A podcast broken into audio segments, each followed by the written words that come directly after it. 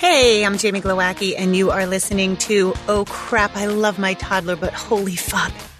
This is a podcast for conscious parents who drop the F bomb a lot.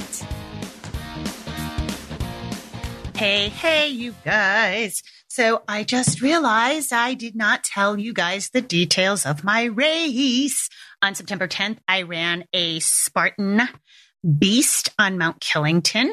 So if you're unfamiliar, Spartan races are obstacle course races, very similar to like Tough Mudder, Rugged Maniac, those sort of mud runs.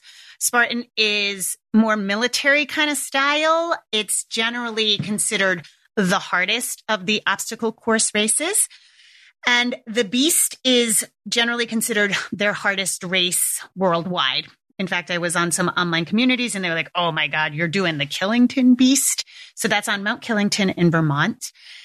The race is anywhere from 13 to 17 miles. The man who invented the race, his name is um, Joe DeSena, and he likes to fuck with your head as much as possible. So in years past, there has been changes to the course last minute, and you never quite know what to expect. They release the map usually about three days before the race. So you get an idea of where the obstacles are located. Again, if you're unfamiliar, think American Ninja Warrior outside. So the obstacles are usually hanging things like variations on monkey bars, rope climbs, hoists, climbing like inverted walls. So they're like slanted and you have to climb up the wrong slant way, you know, so you're almost upside down just all various things like that, crawling under barbed wire, crawling through mud, all on a very steep mountain. Mount Killington is a very steep ski mountain. One of the hardest obstacles is called the Death March. And so it's just like an uphill incline that it's like put your head down one foot in front of the other. And what happens is people underestimate the two biggest obstacles, which are the mountain itself and the weather. Luckily, we had good weather. And so what's really, I mean, it's not funny, but it is funny because like a lot of times what'll happen is you'll see a lot of like, I call them gym bros, you know, the guys who just lift weights and it's kind of for vanity, you know, they have like great biceps, but they don't necessarily know how to connect them. So like I can do a one arm handstand and guys at the gym will be like, how do you do that? And like their biceps are huge, but they don't know how to connect it to anything. So anyway, you'll see like gym bros like literally puking, like they fall off the death march, they fall off the trail and they're just like puking because they didn't really train for the endurance. So there's a lot that goes into these races and if you're new to my podcast, maybe you don't know, but last year in August, I fell dismounting during a Spartan race and I had completed the obstacle. It was a monkey bar. And the thing about these obstacles, it's like a giant playground, really, for adults. But as Nautilus machines in the gym, the obstacles are really built for like a six foot male. So a lot of like the monkey bars are really wide. And last year it was really funny. These like two army dudes were in front of me and they were jacked and they failed. They fell off the monkey bars because all kinds of things contribute, right? Like you've already gone through the mountain, you're really tired, your grip can go. Sometimes if it's raining or you just came out of mud, you might be really slippery. So there's all these like other factors. And so they failed the obstacle. And then I got up and I have a certain technique and they were like totally like, oh my God, look at that. Like, look at that little girl go. So I was like super proud. I was going to show it off. And I got to the end. You have to ring a bell. There's always a bell at the end of the obstacle. And I was hanging by one arm and I was still mid swing. I rang the bell and I let go on an upswing. So I fell, my legs were diagonal when I fell. And so my knee went out from under me. I knew the minute I let go, I was like, oh shit, there goes my ACL. So uh, that was last August, and I blew my ACL, my L- MCL, my LCL, my lateral and medial meniscus, and I had a gastrocnemius tear. So basically, the only thing holding my knee together is the PCL in the back, and you would just have to kick me really hard, and that would be gone too. so, you know, I went to see an orthopedic doctor, and he recommended surgery, and I didn't want surgery. I, I think Mostly I didn't want to be stationary because at my age, if you start losing muscle mass at my age, you almost can't get it back to where you were. It's so hard after 50. So you have to be really cognizant of keeping your muscle mass. So I, I said, you know what? I was walking on it. I said, let me just try to do what I can do and see where I'm at. Well, by January, I was back in class. I was doing all kinds of things, including like kickboxing. I could really, I could use the leg just fine. I did rehab it myself. And I am going to tell you guys this. I know I've said it at least five times on this podcast. Knees over toe guy. His name's Patrick. He's on Instagram. If you are having any trouble with your knees, go get his program. I don't know if you know this, but supposedly you'll never heal the ACL. The MCL and the LCL, the two ligaments on the side of the knee can heal or they cannot. So there's limited blood flow to the knee. And then the meniscus, the lateral and medial meniscus tear, the doctors will always tell you that needs surgery. And so it's not that I healed my knee. It's that knees over toe guy. The program built up all the other muscles. So like my soleus, the tibialis, you know, your calf muscle in the back, the gastrocnemius, all of these things. And then your quads and your hamstrings connected to your glute, connected to your feet. So you train all these other aspects of your leg so that you're not putting so much pressure into the knee. I don't make any money from him, but I can't tell you everybody on the mountain was bitching about their knees because you have things like you have to carry a bucket of rocks up really steep hills and then downhill. You have to carry a really heavy sandbag up and down steep inclines. And so literally people were just bitching about their knees the whole day.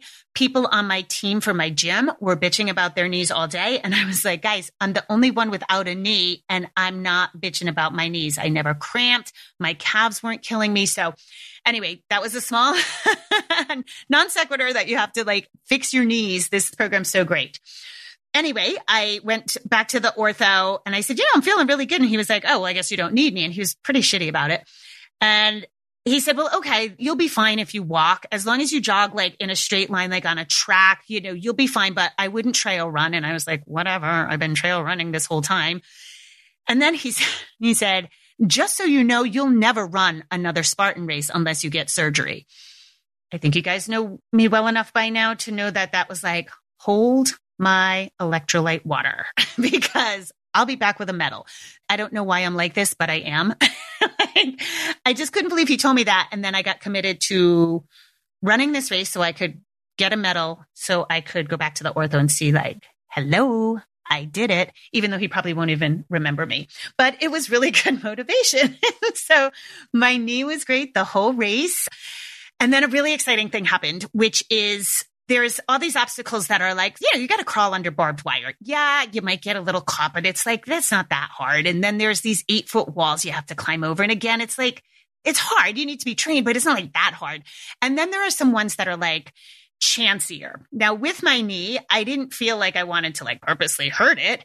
And so you can actually have muscle failure in your fingertips, right? So like I've been at races before where literally I'm on my ass, fall off the obstacle, don't even know what happened because my hands went into full muscle failure. You don't even recall. It's like when you slip on ice. So I was really nervous about that. Like I was like, mm, I can't really afford to have an unintentional fall. And so there's actually some videos of me where it's so clear how cautious I'm being dismounting the obstacles. But I was like, you know, as long as I know I have the grip, I'm cool. And then there are a couple of obstacles that are actually, there's just one. It's the spear throw and it's a 30 foot spear throw. And there's so many things that can go wrong. So first of all, it's the most failed obstacle. And if you fail an obstacle, you're supposed to do 30 burpees, which suck. and so it's the most failed obstacle. I have gotten it in past years. And I do practice. I have a spear at home and I have a bale of hay attached to a tree. But there can be so many things. You can be tired. Your footing can be wrong. The wind, whatever. There's so many things. You know, hundreds of people throw this spear during the day. It could be like, you know, the tip could be off kilter. So that's the one that's like really leaving up to chance. So I'm going through the race and I am having a blast. Now the race is brutal. It took eight and a half hours. They did it in reverse, which means the first four miles were like straight uphill, straight uphill a mountain. Like in some places you have to be on all fours, that uphill. So you're kind of burning out your quads and your hamstrings before you even really get to any obstacles. That was like the obstacle in and of itself.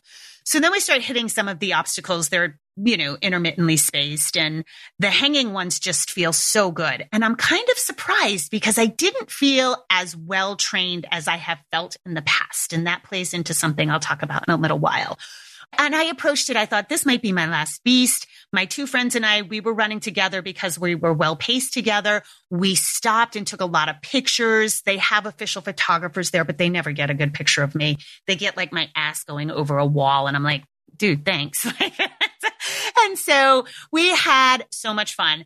And once you're on the mountain in these races, it's not cutthroat at all. Like if somebody's down, you help them. If somebody needs food, you give them food. If somebody needs water, it's a crazy great community. And what happens is you end up being paced with a certain group of people because you're all sort of keeping the same pace. So you end up meeting these strangers that you keep running into. You know, you almost like leapfrog them. You might get ahead of them, then they get ahead of you, but you end up making friends. One of the best parts was I bring magnesium spray for cramping and guys cramp more often than women because they have thicker muscle mass. So every time I crested a ridge, there would be a group of guys like feverishly rubbing their quads and their calves. And so I got to be like the magnesium spray fairy. And so I'd be like, do you guys need magnesium spray? And so like everybody on the mountain knew that I was the magnesium spray fairy and people would come up to me and be like, Hey, are you the girl with the magnesium spray? So that was super fun. So there's this like helpful environment. And even though it was like really, really hard, there were definitely moments where you just you put your head down and when i get into those moments i count i just count to a 100 and then count backwards and it helps me with my breathing but there's also you run into people. There's a lot of people with prosthetic limbs, arms, legs. There were a lot of veterans. There were a lot of elderly people, like people were assisting them in the first couple of miles. There were people who were clearly out of shape, but were like, you know, I don't know if medical conditions, whatever, but they had people helping them. There were people carrying flags for people who had passed. There's just this amazing range of ability and people helping. And so just so cool. And one thing that I did different is I saw so many people sort of immersed in the suckage of the race. It's a brutal race. And I just kept looking around me and I was like, I get to do this. Like my body is so amazing. I get to do this. Like this is crazy.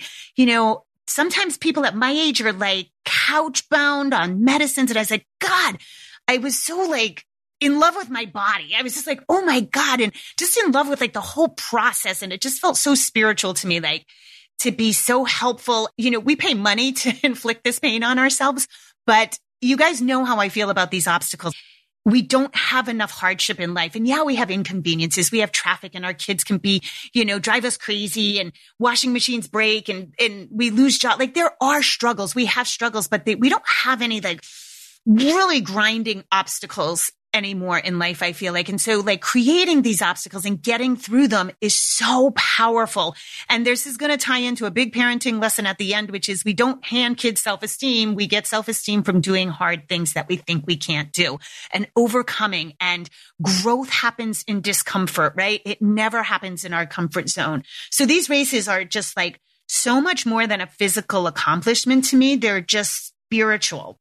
So anyway, I got to the spear throw and that again is the one of, kind of chance. Nobody had completed it in like a couple of hours. Nobody had shot a good, a good throw. And I got up to it and my friend, she was behind me on a rope climb and she said, well, wait, I'll film you. And I said, no, no, no, filming me will be too much pressure. I'm just going to go ahead and do it on my own. And I nailed it. And this is about halfway through the race. You know, we're tired. You know, your muscles are starting to fatigue. And I have like creatine and beta alanine and I have caffeine pills. And, you know, I'm feeling pretty joyful, but this gave me a total second win because with the one chancy obstacle behind me, I had a chance to run a clean race, which means you don't miss any of the obstacles, which is not that common. And I did. I ran a clean race and I was so proud of myself. I was like doing leprechaun leaps and I just like the rest of the race was effortless for me because I was like, wait a minute, I can run a clean race now. And so I did. And when I got home and looked at my stats, you have a timer. I placed eighth in my age group. And that was with like taking pictures and kind of taking our time and being really joyful about the race. So needless to say, I got home and signed up for the race next year and I'm going to run for time next year because I want to be on the podium. So anyway, it was so wonderful. So I wanted to share that with you guys. But I said, you know, I didn't feel like I was as trained as I have been in past years. And so a thing happens, you know, we run these races as a gym and our gym is like a ninja obstacle gym. We do like natural movement, animal flow, that kind of thing, kettlebells. Like we don't, it's not like a gym gym. Some of the team actually like competes in ninja competitions. I don't cause like, I don't want to. so, and then we run these races for fun and we'll, we'll like do hiking trips and things like that. And so like, you know, typically what happens, this is the crown jewel of the races. And what happens is like over the holidays, everybody kind of gets out of shape. Winter hits. We get a couple of blizzards, you know, I don't know, like in New England, I feel like we're like peasant stock. We like, put on body weight just to store up for the winter. And then spring hits and it's muddy and we start training, but it's, it's this kind of like ebb and flow, which I think is natural, which is you kind of get out of shape and then you kind of whip yourself back into shape, which is great, but you kind of have to hit it hard if your goal is something like this race. So what happened was in the summer, I decided to do 75 hard. And I have talked about this on the podcast before. Again, if you're new, maybe you missed it, but the, it's a mental toughness program. And so the rules are you have every day you drink a gallon of water. You do two 45 minute workouts. One has to be outside in the elements. They can't be consecutive there. Has to be a little time between them. You have to read 10 pages of a nonfiction book, something that you feel will help you. Like for me, I the Hunt Gather Parent was one of my books that I really loved. You stick to any sort of like clean eating that you determine, whether that's paleo or whole 30 or whole unprocessed foods, whatever, but no quote unquote cheat meals and no alcohol. And then you take a progress picture, which doesn't have to be like for a before and after. Some people really you know, just take a picture of their face because they want to see if inflammation reduced or maybe, you know, acne or something like that. And it's a deceptively simple rules, you know, and you do this for 75 days. And I have had friends say, you know, well, oh, it's, you know, they think it's a fitness program because it has these markers of a fitness program. And it's not really. And there were in the community that the online community, there's like 90 year olds who do this and they go for a walk and they do like chair yoga, right? So it's just move your body in a way that feels good to you. It's not like you have to hit the gym or work out in like the way we think unfortunately about moving our body is like I work out, you know, you can actually just walk or stretch or dance or do whatever. And then the food part. And I've had friends rebel and say like, oh, cheat meals. That's like, you know, that's diet culture. And I agree. I don't like the word cheat meal. I think if you have to have cheat meal in your diet, uh, your way of eating, then it means probably your way of eating isn't great. But for me, I didn't look at it as diet culture. I looked at it as don't eat crap. Just don't eat crap, you know? And no alcohol is not a problem and everything. I mean, the water was a problem just remembering to drink. like, I don't mind drinking a gallon of water, but like having to remember the water. So anyway, I started that in June and I was going to finish a couple of weeks before the beast, which meant there was going to be some training coincided. So I had to be very mindful of my training because I didn't have any rest days. Even though I would argue that like you don't really have a rest day in life, right? Like if you're working out super hard, yeah, you need a rest day. If you're like trying to compete in something, you probably need a rest day. But if you're walking and just moving your body, you don't really need a rest day. We should all be walking at least an hour and a half a day. That shouldn't be like, that's not exercise, right? and what's wild is there were so many lessons I learned in that leading up to the beast training that were so remarkable and I feel like apply to us mainly as women, you know, any men that are listening, I think it applies, but I, I was so grateful to have completed this program. First of all, it was hard because it was monotonous. You know, there was this sort of, okay, I have to do these tasks and these tasks were all good for me. Yes. But it's like you just couldn't kind of let yourself down. And in the process of the 75 days, I think the reason the guy designed it for 75 days is because within that, you're always going to hit some shit. Somebody's going to die. Somebody's going to get married. There's going to be a birthday. There's going to be a holiday.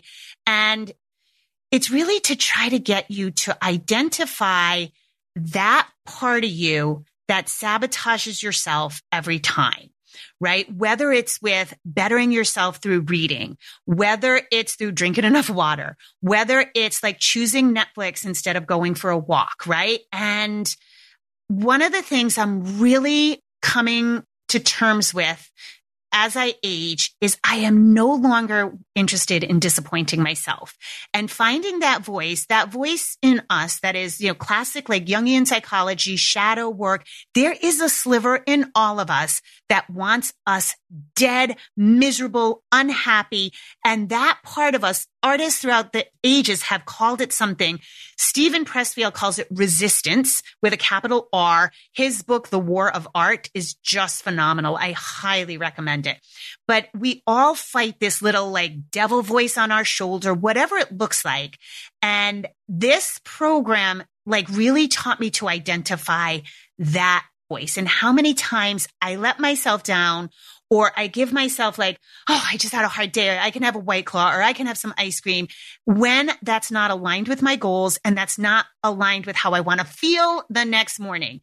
And one thing I really learned is eating whole unprocessed food it's really great. You feel really, really good. And after the 75 hard, I didn't go on any crazy bender, but I did have some ice cream and it made me feel like shit. And so my thoughts with kids are moderation, you know, and, and trying to like maintain an even balance. But that's not my, for me. I don't like how I feel with both alcohol and or sugar. And it really just helped me find that like weak spot in me that's like, go ahead, have it. It doesn't matter when I know it doesn't make me feel good. And this is not a restrictive diet thing. It's just like, I really figured out like, damn, I feel good when I just eat like really great unprocessed food. So that was like a huge thing. And the monotony of the program really helped me on the monotony of the mountain.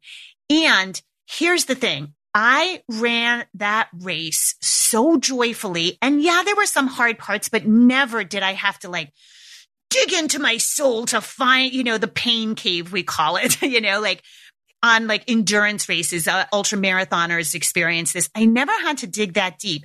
And I didn't feel as trained as I have felt in the past. I felt like, mm, we'll see. If I miss some obstacles, I don't know. We'll just see how it goes. Like I was very like, I didn't plan on running a clean race and come in eighth.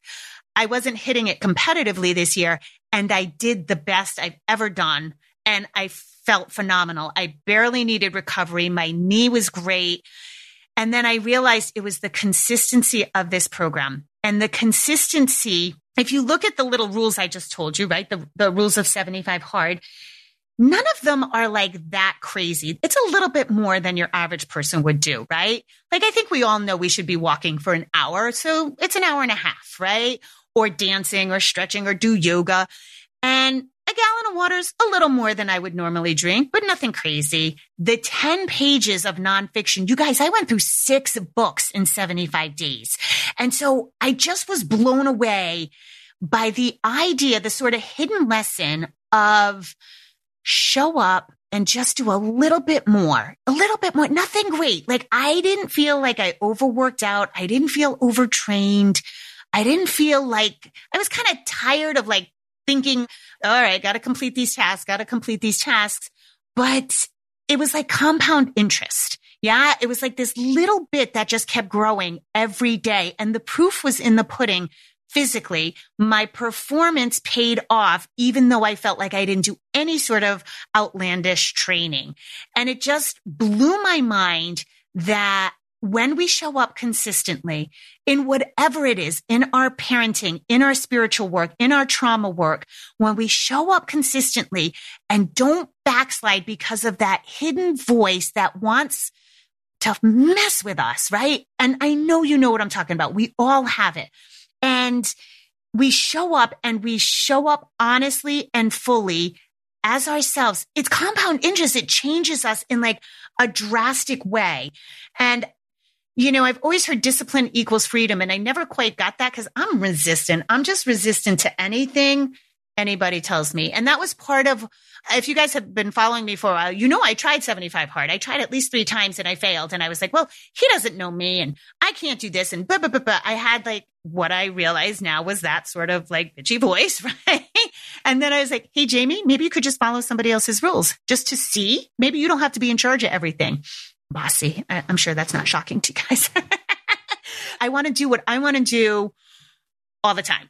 and so But I really figured out like that discipline equals freedom in a way that doesn't have to be gym bro. It doesn't have to be harsh. It doesn't have to be restrictive, but it's like you do the things you do without question. So the lessons that tie in, number one, as women, what I learned there's an online community for the 75 hard and there's all kinds of women doing it. Women with, you know, three kids under five, 90 year old women, women who just got out of surgery. Like people do it for all kinds of reasons. And every single woman, especially women with kids says, Oh my God, carving out time for myself so that I can do the thing that I want to do so that I don't disappoint myself, right? So, so many times we skew our boundaries because we don't want to disappoint other people. There's other people. And then what happens is we end up disappointing ourselves. We let ourselves down. We get exhausted. We get tired. We don't take care of ourselves. And so having these rules, right? Like having these outside parameters allow us to say, I need my 45 minute walk because I'm doing this. You could see it change all these women. And so that consistency in showing up for yourself in whatever it looks like. Maybe it's learning how to crochet. I don't know. It doesn't, for me, I like physical pursuits, but it doesn't have to be physical pursuits, right? All these things, these showing up consistently for yourself, really, it just makes us better people. It makes us better parents and not disappointing. People say all the time, you know, I did an Instagram reel of some clips from the race and people want to claim I'm like super special, you know, like, especially because of my age and doing this. I know there's a lot of people and I know your 50s are like now the new 40s and the 40s are the new 30s, but I'm not special.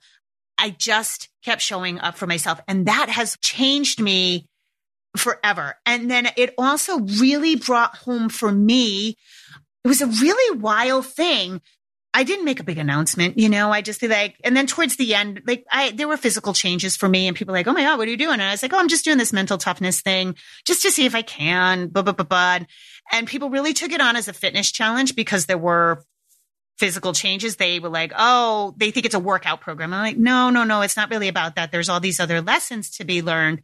And I just, I thought it was really wild because I was training for this race while I was doing it. You know, I just chose to eat quote unquote clean, meaning no processed food, just, you know, whole unprocessed food, which I think we can all agree is the best way to eat, right? And people were like, Oh my God, you're not going to have like any ice cream. It's summertime. And I was like, no, that's okay. I'm eating. And I had a couple of people say like, well, that just sounds really restrictive and that could lead to disordered eating. And I was like, but it's, it's really great food. And I was eating 3,000 to 4,000 calories. I don't really count calories, but I was like keeping a loose eye to make sure I was getting enough. You know what I mean? Especially as we got closer to the beast. And I was like, I don't think 3,000, 4,000 calories is restrictive. I found it fascinating that in our society, have we really come to a place where treats, like we should always have treats? I don't know. It was, I know it's like sugar's a big subject for people. Like I said, for kids, I always think like as moderate as you can, you know, like if you restrict too early, they're going to want it. But then on the other hand, I'm like, should we be giving kids sugar? I think it's all really dependent on the child and, and their reaction to it. But I know for me as a grown adult, I was like, do I really have to have a treat every day? That's not really a treat. That just becomes part of the daily diet, right? but it's also wild to me because I have become so obsessed with aging well. And my brother's so funny because I have always like been not cautious. Um, I love nutrition. I love studying about nutrition, both for performance and just for health. And my brother said to me, you know, we're all going to die someday. And I was like, I don't care if I die tomorrow. I want to live in my body with joy and vitality and health as long as I can. I'm not trying to make my life longer. I want my life to be healthy. And I read this somewhere and it was so poignant. We're not living longer. We're dying longer. And I look at my mom who's like medically fragile and, and kind of like, losing her quality of life daily, you know? And I say, I don't necessarily want to live longer if that's going to be what my life is like, right? So my goal is to be as joyful and as vibrant in this body as I can. And for women, that just means like lean muscle mass, bone density, staying active in our body, moving our hips, you know, moving as well as we can, keeping our joints really fluid. And so that's like become my focus and it feels so good. There's no aesthetic I'm aspiring to. I certainly, I do not weigh myself. I wish every woman in America would throw out their scale it's such an arbitrary marker. I have a fitness watch because I do low heart rate training. Calories are such bullshit that like we don't know how people burn calories. Like the idea that you can track calories is nonsense. You know, like I said, I like to keep a loose eye to make sure I'm eating enough because when you train hard, you can start losing your appetite too. And then you don't have the fuel to support your activity. It really brought me home to like wanting to care for my body and again, going back to the spiritual nature of these races and watching people with all various abilities and disabilities and like how lucky we are to have these bodies, right? We're these spiritual beings in this like meat suit. And I don't know. I know I'm waxing philosophical here, but I just had this like rich feeling of like, holy shit, like we got to take care of this. This is our vehicle. And so it's just been a miraculous ever since the beginning of summer. I just am infused with the miracle of life and the human spirit and the human body. And if you guys have any questions or want to chat about this in the comments, I'd love to hear. I think I sound a little goofy at this point, but I was so proud of myself, but also feeling so good and so exuberant, exuberant in like the physicality of life, I think is how I want to put that. All right. As always, I appreciate you guys and I appreciate your patronage. Rock on. Okay. Bye everyone. Just a reminder, if you need additional resources, I have Oh Crap Potty Training. I have Oh Crap, I Have a Toddler. Those books are available everywhere you want to find a book. you can also go to my website, jamieglowacki.com, where you can book private sessions with me, buy any of my courses. Those are really geared towards potty training help. And also, I'm on Instagram. I'm not on Facebook anymore, and I'm not on Twitter. I'm on Instagram, jamie.glowacki, and I do a lot of lives and uh, usually posting a lot of good information. So those are extra resources for you. And as always, rock on. Have an awesome day.